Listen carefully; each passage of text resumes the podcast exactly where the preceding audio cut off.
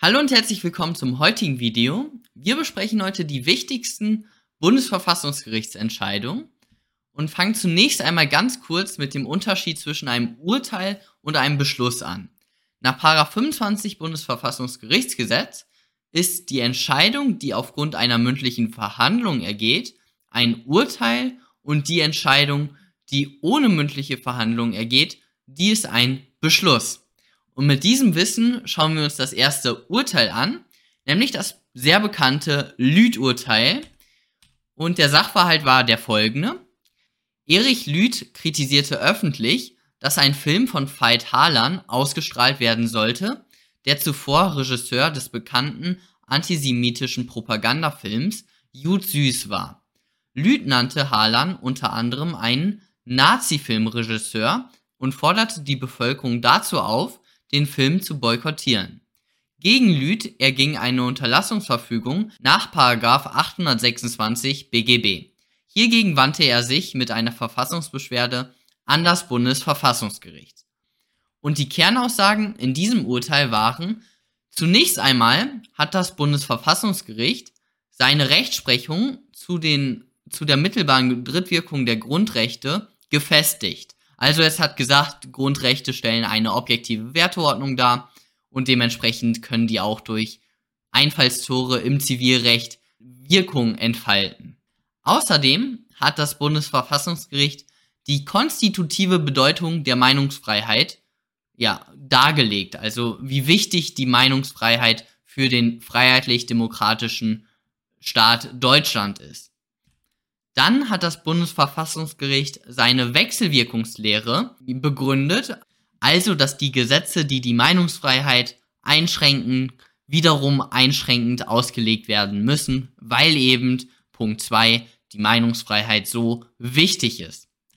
Und das Bundesverfassungsgericht hat auch in dieser Entscheidung gesagt, dass das Bundesverfassungsgericht keine Superrevisionsinstanz ist. Das Ergebnis dieses Urteils war es, dass die Verfassungsbeschwerde Erfolg hatte. Also der Erich Lüth hatte hier Erfolg. Okay, wir kommen zum nächsten Sachverhalt, der Liquorentnahme. Im Rahmen eines Strafverfahrens kamen dem zuständigen Amtsrichter Zweifel an der Zurechnungsfähigkeit des Angeklagten. Um diese Frage zu klären, hielt der Richter eine Entnahme von Liquor cerebrospinalis, das heißt Gehirn- und Rückenmarksflüssigkeit, für erforderlich, was einen schmerzhaften und nicht risikofreien medizinischen Eingriff bedeutet hätte. Als der Angeklagte seine Zustimmung zu diesem Eingriff verweigerte, ordnete das Amtsgericht ihn auf Grundlage einer strafprozessualen Vorschrift, dem § 81a StPO, an. Hiergegen erhob der Angeklagte Verfassungsbeschwerde zum Bundesverfassungsgericht. Die Kernaussagen in diesem Urteil: Hier gibt es eine Kernaussage und das war die, dass die Anwendung eines an sich verfassungsgemäßen Gesetzes im Einzelfall verfassungswidrig sein kann.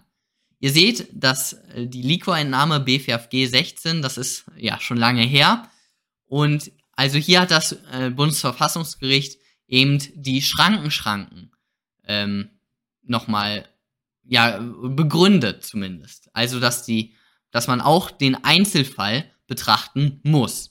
Mein Lieblingsbeispiel ist ja hier immer der finale Rettungsschuss, wonach die Vorschrift in den landesrechtlichen Vorschriften, die ist natürlich an sich verfassungsgemäß, aber im Einzelfall, wenn der Polizist so einen kleinen Dieb oder sowas erschießt, dann ist das natürlich im Einzelfall verfassungswidrig. Okay, kommen wir zum nächsten Fall, dem KPD und NPD Verbotsurteil.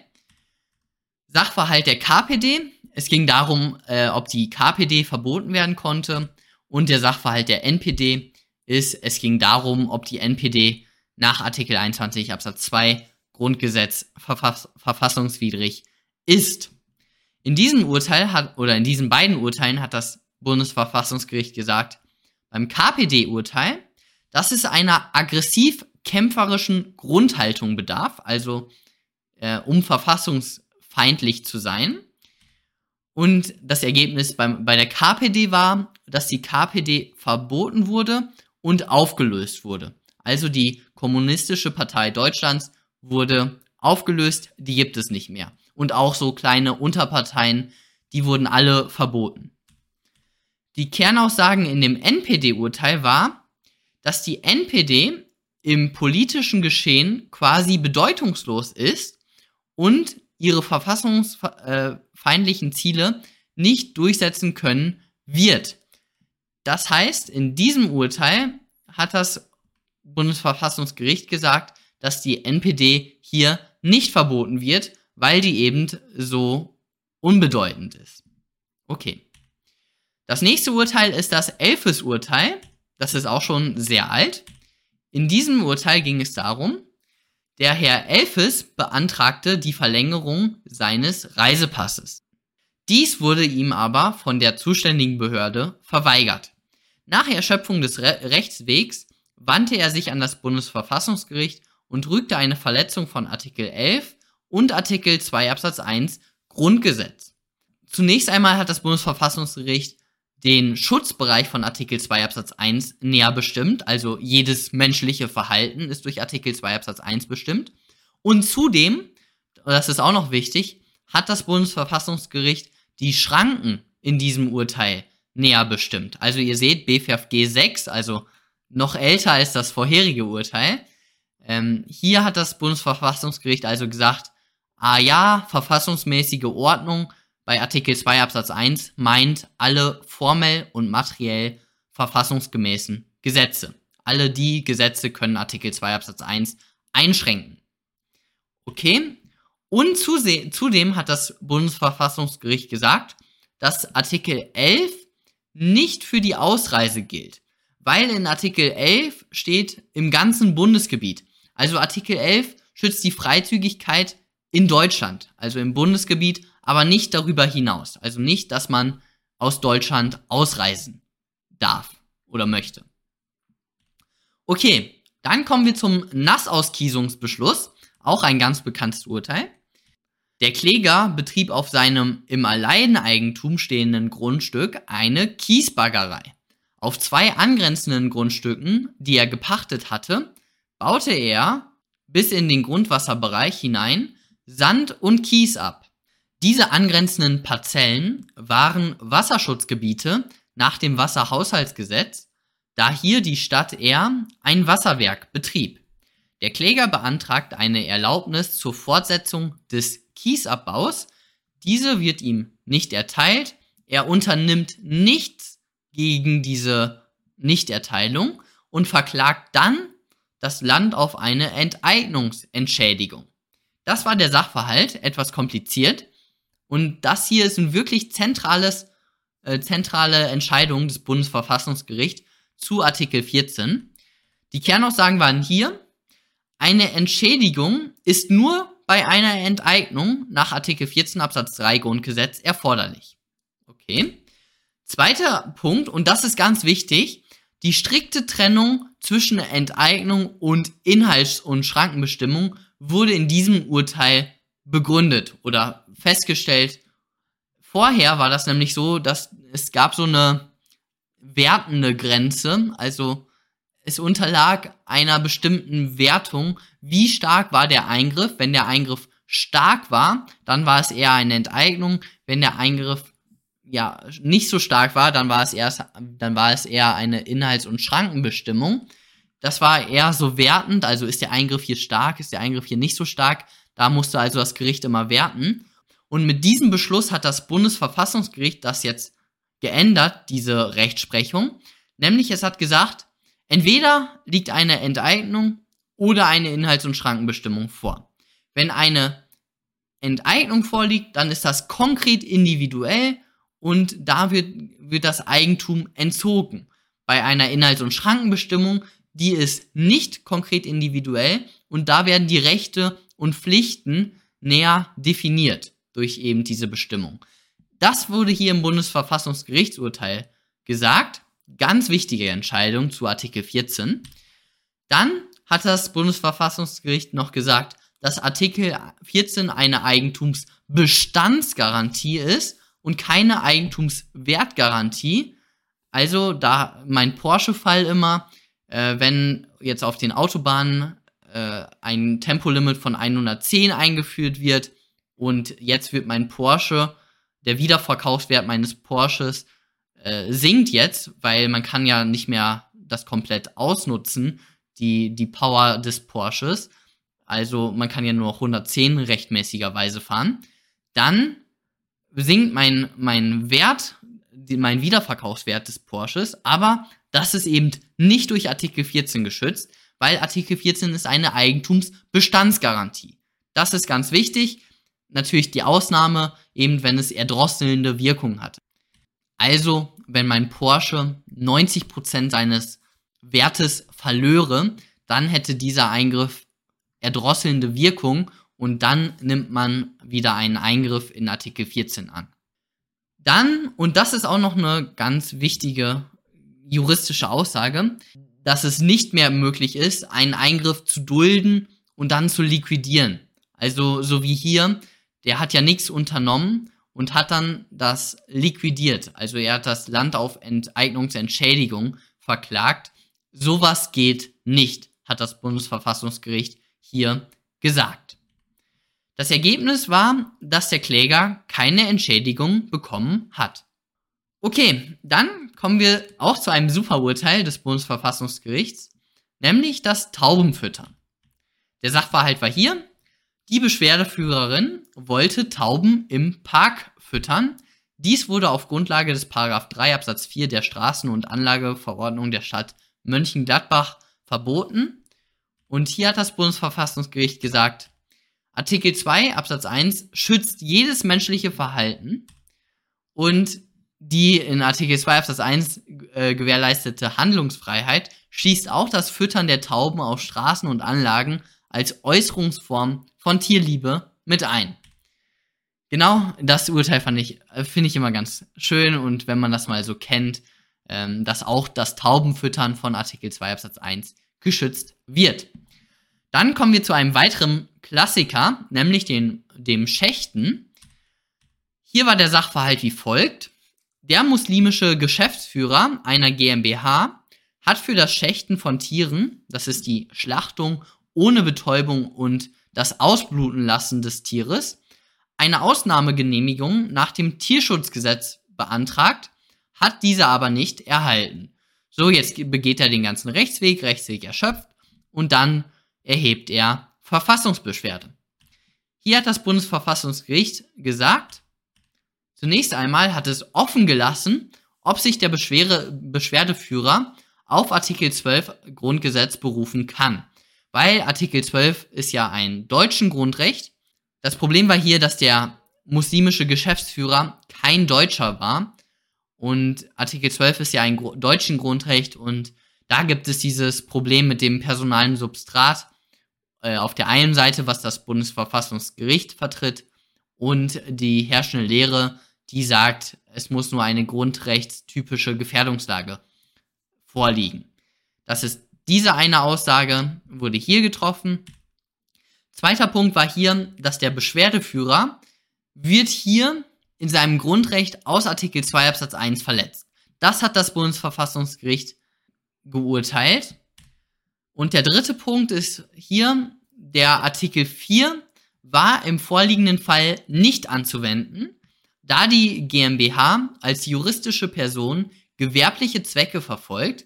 Artikel 4 ist aber im Rahmen der Verhältnismäßigkeit zu berücksichtigen. Also, nochmal hier, Artikel 4 geht bei einer GmbH mit Gewinnerzielungsabsicht nicht, aber natürlich bei Artikel 2 Absatz 1 im Rahmen der Verhältnismäßigkeit hat das Bundesverfassungsgericht mit berücksichtigt, dass hier zumindest die Glaubensfreiheit mitspielt. Dann kommen wir zu der Brokdorf-Entscheidung. Die Entscheidung zu Artikel 8, zu der Versammlungsfreiheit. Zunächst einmal der Sachverhalt. Nahe der Gemeinde Brokdorf sollte ein Kernkraftwerk errichtet werden. Hiergegen wollten die Menschen demonstrieren. Der Landrat erließ eine Allgemeinverfügung mit dem Inhalt, dass alle gegen das Kernkraftwerk gerichteten Demonstrationen am Baugelände sowie den umliegenden Gebiet während des Zeitraums vom 27.02. bis 1.03.1981 verboten werden. Die Verfügung wurde für sofort vollziehbar erklärt. Hier hat das Bundesverfassungsgericht die folgenden Kernaussagen getroffen. Einmal hat es gesagt, dass die Versammlungsfreiheit aus Artikel 8 zu den unentbehrlichen Funktionselementen eines demokratischen Gemeinwesens zählt. Also Artikel 8 ist super wichtig. Auch wieder ein tolles Argument, was ihr immer in der Klausur bringen könnt.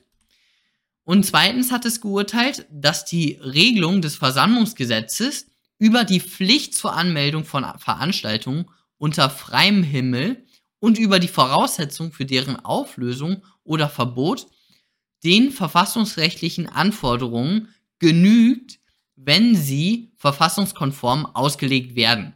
Das ist ja dieses, in Anführungszeichen, Problem, das im Grundgesetz steht, Versammlungen brauchen keine Anmeldung, also da steht ohne Anmeldung im Grundgesetz. Und dann sagen eben die versammlungsrechtlichen Vorschriften, hey, ihr müsst eine Versammlung anmelden. Also da gibt es diesen scheinbaren Konflikt zwischen dem Grundgesetz, was sagt, keine Anmeldung, und dem Versammlungsgesetz, was sagt, hey, ihr müsst das anmelden. Da hat das Bundesverfassungsgericht gesagt, das ist in Ordnung, wenn man das verfassungskonform auslegt. Dann kommen wir zu der Love Parade Entscheidung.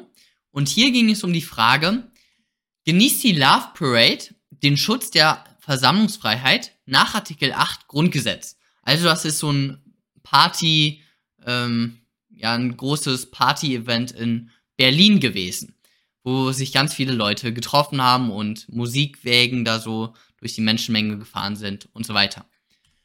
Hier hat das Bundesverfassungsgericht geurteilt und hier hat es definiert, ganz klar definiert, dass Versammlungen im Sinne von Artikel 8 örtliche Zusammenkünfte mehrerer Personen sind, zwecks gemeinschaftlicher Erörterung und Kundgabe mit dem Ziel der Teilhabe an der öffentlichen Meinungsbildung. Und das Letzte wurde hier eben betont. Also für den Schutz nach Artikel 8 bedarf es der öffentlichen Meinungsbildung. Das war hier die Kernaussage. Und dann hat es gesagt, das Schwergewicht der Veranstaltung liegt auf dem Gebiet der Unterhaltung. Die Meinungskundgabe sei nur ein beiläufiger Nebenakt. Weil die Love Parade hat gesagt, ja, am Ende der Love Parade, da haben wir immer so eine Ansprache, die auch politischen, also öffentlichen Meinungskundgabe-Charakter hat. Und deswegen sollten wir uns doch auf Artikel 8 berufen können. Hier hat das Bundesverfassungsgericht aber gesagt, nein, so eine kleine Rede am Ende, das reicht nicht. Das Schwergewicht liegt eben auf dem Gebiet der Unterhaltung und nicht auf dem Gebiet der öffentlichen Meinungsbildung. Also nichts Politisches. Und daher verfolgt die Love Parade keine öffentliche Meinungskundgabe und daher kann sie sich nicht auf Artikel 8 berufen. Jetzt kommen wir zu dem Kruzifix-Urteil des Bundesverfassungsgerichts und hier ging es um die Frage, dürfen Kruzifixe in Bayern in Klassenzimmern aufgehangen werden? Und das Bundesverfassungsgericht hat hier geurteilt, dass Kinder über 14 sind durch die Religionsfreiheit in der negativen Dimension geschützt, also es gibt ja immer negative Meinungsfreiheit, negative Religionsfreiheit und Kinder über 14, da müsst ihr euch an diese Paragraphen im religiösen Kindererziehungsgesetz erinnern, wo eben das Alter 14 genannt wird, die können sich eben auf die Religionsfreiheit in der negativen Dimension berufen und bei den Kindern unter 14, da wird die Erziehungsfreiheit der Eltern verletzt, nach Artikel 6 Absatz 2. Und zusätzlich, und das war eben auch das, was ich in meinem praktischen Konkordanzvideo ja beanstandet hatte, beziehungsweise der Aufsatz, den ich da zitiert habe, der hat es dann zu Recht beanstandet, weil hier muss eigentlich eine praktische Konkordanz vorgenommen werden, also ein schonender Ausgleich. Und das Bundesverfassungsgericht hat hier keinen schonenden Ausgleich gefunden und hat es deswegen als komplett verfassungswidrig erklärt. Also die Regelung wurde als komplett verfassungswidrig erklärt und es gab gar keinen schonenden Ausgleich. obwohl dieser eigentlich hätte stattfinden müssen. Okay, und das hier ist eines der Urteile tatsächlich, wo wirklich gesagt werden muss, ja, tolles Urteil, Bundesverfassungsgericht, aber in der Praxis wirklich ohne wirkliche Konsequenzen, weil in Bayern gibt es jetzt noch Kruzifixe. Und hier kann ich kurz diesen Abschnitt bei Wikipedia empfehlen zu diesem Urteil, wo dann eben das nochmal genauer erklärt wird. Also lohnt sich zu lesen. Dieses Urteil ist gefällt worden vom Bundesverfassungsgericht, aber wirklich praxisrelevant war es nicht. Dann kommen wir zu der Sozialversicherungsträgerentscheidung und dem Sasbach-Beschluss. Hier geht es um eine Frage, nämlich waren das die folgenden Sachverhalte. Beim Sasbach-Beschluss war das einmal, eine Gemeinde hatte Privateigentum und berief sich deswegen auf den Artikel 14 Grundgesetz, und der Sozialversicherungsträgerbeschluss, da ging es darum, dass der Sozialversicherungsträger sich auf Artikel 14 berief. Und hier hat das Bundesverfassungsgericht gesagt, juristische Personen des öffentlichen Rechts können sich nicht auf Grundrechte berufen. Konfusionsargument. Artikel 19 Absatz 3 gilt nur für juristische Personen des Privatrechts. Das hat das Bundesverfassungsgericht hier in diesen beiden Entscheidungen gesagt. Und zweiter Punkt ist, etwas anderes gilt nur, wenn die betroffene juristische Person des öffentlichen Rechts dem durch die Grundrecht geschützten Lebensbereich zuzuordnen ist. Also Kirchen können sich auf Artikel 4 berufen, obwohl diese juristische Personen des öffentlichen Rechts sind, Universitäten, und ihr kennt die anderen Beispiele mit den Rundfunkanstalten und so weiter. Perfekt. Und der dritte Punkt ist, Artikel 14 schützt das Eigentum privater, nicht aber das Privateigentum einer Gemeinde. Also die Gemeinde kann natürlich auch Privateigentum haben, aber Artikel 14 schützt eben das Eigentum privater. Perfekt. Dann kommen wir zu der Fraport-Entscheidung des Bundesverfassungsgerichts. Hier ging es darum, dass die Fraport AG, die zu 70% im Eigentum der öffentlichen Hand steht, hier der Beschwerdeführerin ein Flughafenverbot erteilt hat.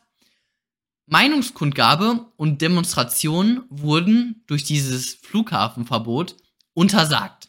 Also die Beschwerdeführerin konnte keine Demonstrationen mehr durchführen. Die Kernaussagen in diesem Urteil waren, einmal, die Fraport AG ist unmittelbar an die Grundrechte gebunden, auch wenn es sich um eine AG handelt und diese nicht zu 100% in öffentlicher Hand steht. Also, einmal AG steht für Aktiengesellschaft, und mit einer Aktiengesellschaft verbinden wir erstmal eine juristische Person des Privatrechts. Und das wäre natürlich ein Argument, was hier dafür sprechen könnte, dass die Fraport AG nicht an Grundrechte gebunden ist, weil es ist ja eine juristische Person des Privatrechts und man kann nicht gleichzeitig grundrechtsberechtigt und verpflichtet sein, Konfusionsargument. Das hat das Bundesverfassungsgericht aber ja verworfen. Und zudem hat es gesagt, dass man nicht zu 100% in öffentlicher Hand stehen muss, um grundrechtsverpflichtet zu sein. Das war die zweite wichtige Aussage hier. Zudem hat es natürlich in dieser Entscheidung viel zu der Grundrechtsbindung bei gemischt wirtschaftlichen Unternehmen gesagt, also 70% öffentliche Hand, 30% private Hand, also Aktionäre und so weiter. Und dritter Punkt, der Staat ist auch, wenn er zivilrechtlich handelt, an Grundrechte gebunden. Das wurde hier nochmal an der Randnummer 48 gesagt. Klassisches Beispiel, wenn die Behörde Bleistifte oder so kauft, also privatrechtlich handelt, Kaufverträge schließt, selbst dann ist sie an Grundrechte gebunden. Dem Staat sollen überhaupt keine Möglichkeiten gegeben werden, sich irgendwie den Grundrechten und deren Wirkung zu entziehen. Also egal wie der Staat handelt, egal ob es privatrechtlich oder mit Verwaltungsakten ist, Er soll an Grundrechte gebunden sein. Dann kommen wir zu dem Kopftuchurteil 2003. Hier müsst ihr kurz aufpassen, es gibt nämlich danach noch ein Kopftuchurteil. In diesem Urteil ging es darum, dass eine zukünftige Lehrerin ein Kopftuch im Unterricht tragen wollte. Sie wurde wegen mangelnder persönlicher Eignung abgelehnt. Die Frau erschöpfte den verwaltungsrechtlichen Rechtsweg und erhob sodann Verfassungsbeschwerde. Hier war die Kernaussage des Bundesverfassungsgerichts, dass die Lehrerin in ihrem Grundrecht auf Artikel 4 verletzt wurde. Das Bundesverfassungsgericht hat aber in dieser Entscheidung gesagt, dass der Gesetzgeber das viel mehr entscheiden soll. Also der landesrechtliche Gesetzgeber soll viel mehr hierüber entscheiden, wie der das regelt. Nicht so wirklich das Bundesverfassungsgericht. Also das Bundesverfassungsgericht hat keine allgemeingültige Entscheidung getroffen, sondern eben nur konkret in diesem Fall gesagt, dass die Lehrerin in Artikel 4 verletzt wurde. Die Brisanz dieses Urteils seht ihr auch, dass die Entscheidung für die Verletzung waren 5 Stimmen und gegen die Verletzung waren 3 Stimmen. Also 3 Stimmen haben gesagt, das ist komplett in Ordnung, wenn die hier abgelehnt wird. Dieses Urteil ist unbedingt im Zusammenhang mit diesem Urteil hier, mit dem Kopftuchurteil zur Rechtsreferendarin zu sehen. Hier ging es nämlich darum, dass eine Rechtsreferendarin durfte nach dem Landesrecht ihre Ausbildung mit dem Kopftuch machen, aber nicht solche Tätigkeiten ausüben, bei denen sie als Repräsentant der Justiz oder des Staates wahrgenommen wird, wie zum Beispiel das Leiten von Sitzungen. Hiergegen wandte sie sich mittels der Verfassungsbeschwerde. Also, sie durfte eigentlich alles machen, was man halt im Rechtsreferendariat macht, aber nicht eben zum Beispiel das Leiten von Sitzungen, wo man als Repräsentant der Justiz auftritt. In dieser Entscheidung hat das Bundesverfassungsgericht gesagt, dass die Regelung des Landes zwar in Artikel 4 Grundgesetz eingreift, sie aber gerechtfertigt ist. Aufgrund der Grundsätze der weltanschaulichen, religiösen Neutralität des Staates und der Funktionsfähigkeit der Rechtspflege sowie der negativen Religionsfreiheit Dritter. Also die Rechtsreferendarin oder die Regelung, dass die Rechtsreferendarin keine Sitzungen leiten durfte, ist rechtmäßig. Weil, wenn sie eben so auftritt, dann ist sie, dann repräsentiert sie den Staat und der Staat muss religiös neutral sein. Und zudem muss die Rechtspflege funktionsfähig bleiben und zudem sprach auch noch die negative Religionsfreiheit Dritter dafür, dass diese Regelung verfassungsgemäß ist. Das war dieses Urteil. Dann kommen wir zu der Kriegsgefangenenentscheidung und die ist nicht zu verwechseln mit der Strafgefangenenentscheidung. In dieser Entscheidung war der Sachverhalt der folgende: Der S wird von Terroristen entführt oder wurde von Terroristen entführt, die unter der Androhung seiner Hinrichtung die Freilassung von Gesinnungsgenossen verlangen. Die Bundesregierung verhandelt zwar mit den Terroristen, weigert sich aber, die Forderungen zu erfüllen.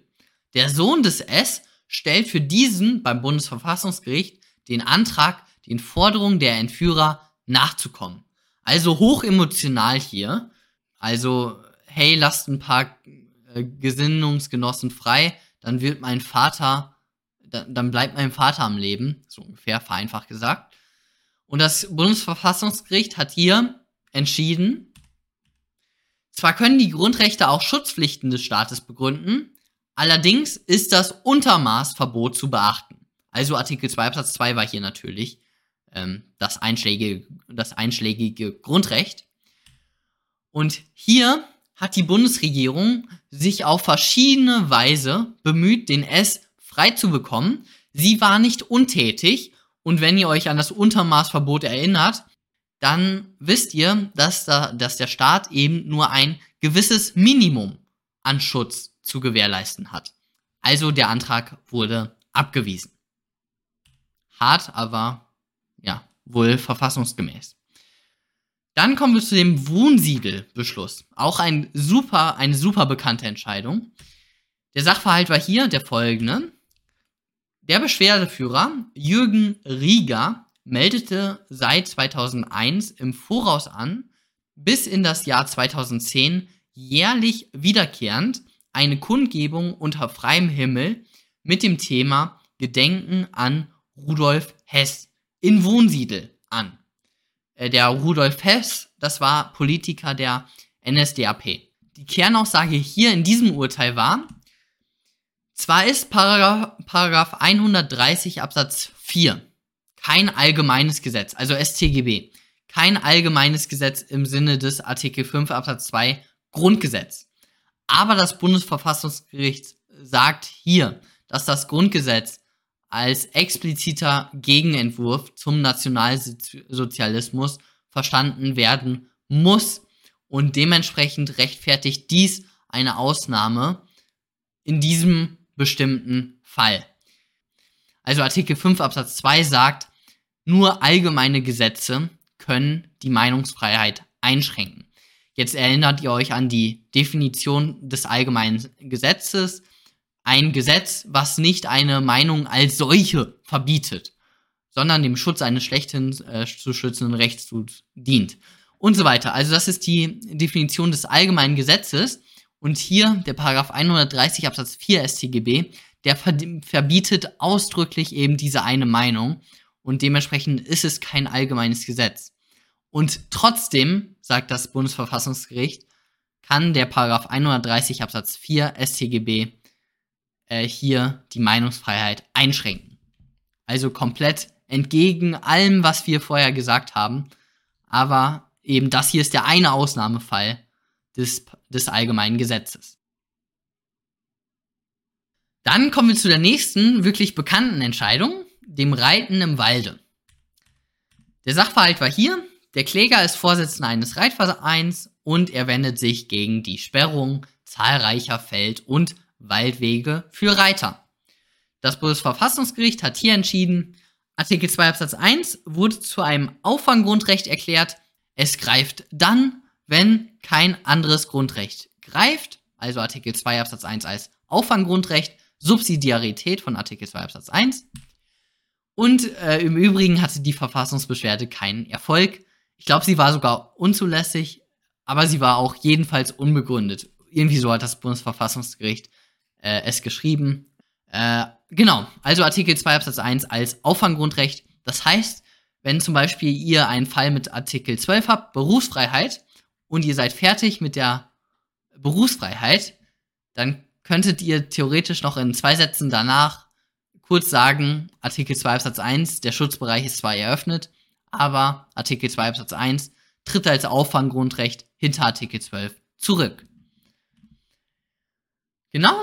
Dann kommen wir zu dem Strafgefangenenbeschluss, auch ein ganz wichtiges Urteil. Und hier war der Sachverhalt wie folgt.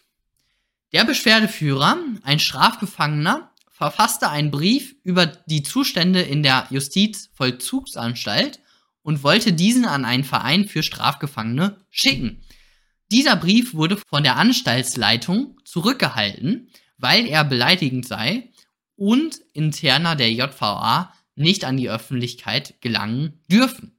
Ein Antrag auf Prozesskostenhilfe beim Oberlandesgericht Celle wegen einer beabsichtigten gerichtlichen Entscheidung nach § 23 EGGVG verwarf das Gericht mit Beschluss vom 8. März 1968, weil es der Ansicht war, dass sich der Beschwerdeführer als Strafgefangener nicht auf die grundgesetzlich geschützte Meinung berufen könne, weil die Grundrechte auf ihn nicht anwendbar seien. Hiergegen wandte sich der Beschwerdeführer mit seiner Verfassungsbeschwerde. Also die Frage hier, können Personen in Sonderrechtsverhältnissen, können die sich auf die Grundrechte berufen? Und hier hat das Bundesverfassungsgericht gesagt, entgegen der herrschenden Meinung, also die ganz herrschende Meinung zu der Zeit war anscheinend, dass Personen in besonderen Gewaltverhältnissen sich nicht auf Grundrechte berufen können. Das Bundesverfassungsgericht hat jetzt hier aber gesagt, die können sich doch auf Grundrechte berufen. Also beispielsweise Strafgefangene und Beamte. Und Jetzt hier noch meine Anmerkung von mir. Heute unterscheiden wir natürlich zwischen dem Grundverhältnis und dem Betriebsverhältnis. Also wir müssen schauen, tritt die Person jetzt hier als Bürger und damit als Grundrechtsträger auf oder tritt die Person als Beamter und damit als Teil der Staatgewalt auf und ist damit grundrechtsverpflichtet und damit nicht grundrechtsberechtigt. Also, wenn ihr, wenn jetzt Montag ist und ihr ruft bei eurer Stadt an und redet da mit dem Sachbearbeiter wegen eures Personalausweises oder irgendwas anderes, dann ist die Person gerade, mit der ihr sprecht, die ist gerade Teil der Staatsgewalt. Aber wenn der dann Dienstschluss hat und dann um 19 Uhr in der Kneipe sitzt, dann ist das kein Beamter mehr und er ist grundrechtsberechtigt. So, jetzt komme ich noch zu zwei interessanten Sachen. Einmal der Verfassungsgerichtshof Baden-Württemberg. Der Sachverhalt war der folgende. Die Klägerin begehrt von der Beklagten, die Beklagte war hier das Bundesverfassungsgericht, die Übermittlung von Entscheidungen des Bundesverfassungsgerichts in derselben von Dokumentaren des Gerichts aufbearbeiteten Form, wie sie der Beigeladenen von der Beklagten zur Verfügung gestellt werden. Also, hier ging es darum, das Bundesverfassungsgericht hat seine Entscheidung nur an die Juris GmbH übermittelt, nicht aber an andere. Und das ging eben vor dem Verfassungsgerichtshof. Und der hat entschieden, das Bundesverfassungsgericht darf nicht mehr seine Entscheidung nur der Juris GmbH zur Verfügung stellen. Also alle Entscheidungen des Bundesverfassungsgerichts waren vor dieser Entscheidung nur auf Juris zu finden. Jetzt sind die auch eben auf anderen Webseiten zu finden. Insbesondere natürlich Back Online. Perfekt, das war das. Und das Zweite, was heute das Meme ersetzt, das ist von der LTO wirklich toll. Also LTO müsst ihr natürlich unbedingt lesen als Jurastudent, also meine Meinung. Zumindest solltet ihr da manchmal reinschauen. LTO, hier seht ihr mal, dass das Bundesverfassungsgericht 33.528 Euro zahlte für Anwälte, weil das Bundesverfassungsgericht beantwortete Fragen einer Bildjournalistin nicht. Die klagte daraufhin erfolgreich. Statt sich vor Gericht selbst zu vertreten, mandatierte das Bundesverfassungsgericht teure Anwälte zu Lasten des Steuerzahlers und zu Lasten der Pressefreiheit. Genau, hier seht ihr auch nochmal einen Ausschnitt aus diesem Artikel. Die Schriftsätze der Kanzlei aus dem Verfahren liegen LTO vor. Sie weisen einen Umfang von insgesamt 20 Seiten auf inklusive Formalien wie Fristverlängerung, Kosten, Festsetzungsanträge und so weiter. Dies wären Kosten pro Seite in Höhe von über 1.600 Euro. Also, jetzt mal hier könnt ihr nochmal den Aufsatz lesen. Ihr könnt es auch einfach googeln, wahrscheinlich einfacher. Ich verlinke es aber auch nochmal in der Videobeschreibung. Genau, das war's dann auch schon von dem heutigen Video. Ich hoffe, ihr habt was gelernt. Kommentare, Feedback und so weiter könnt ihr natürlich wieder unten da lassen. Und wir sehen uns beim nächsten Mal. Bis dann!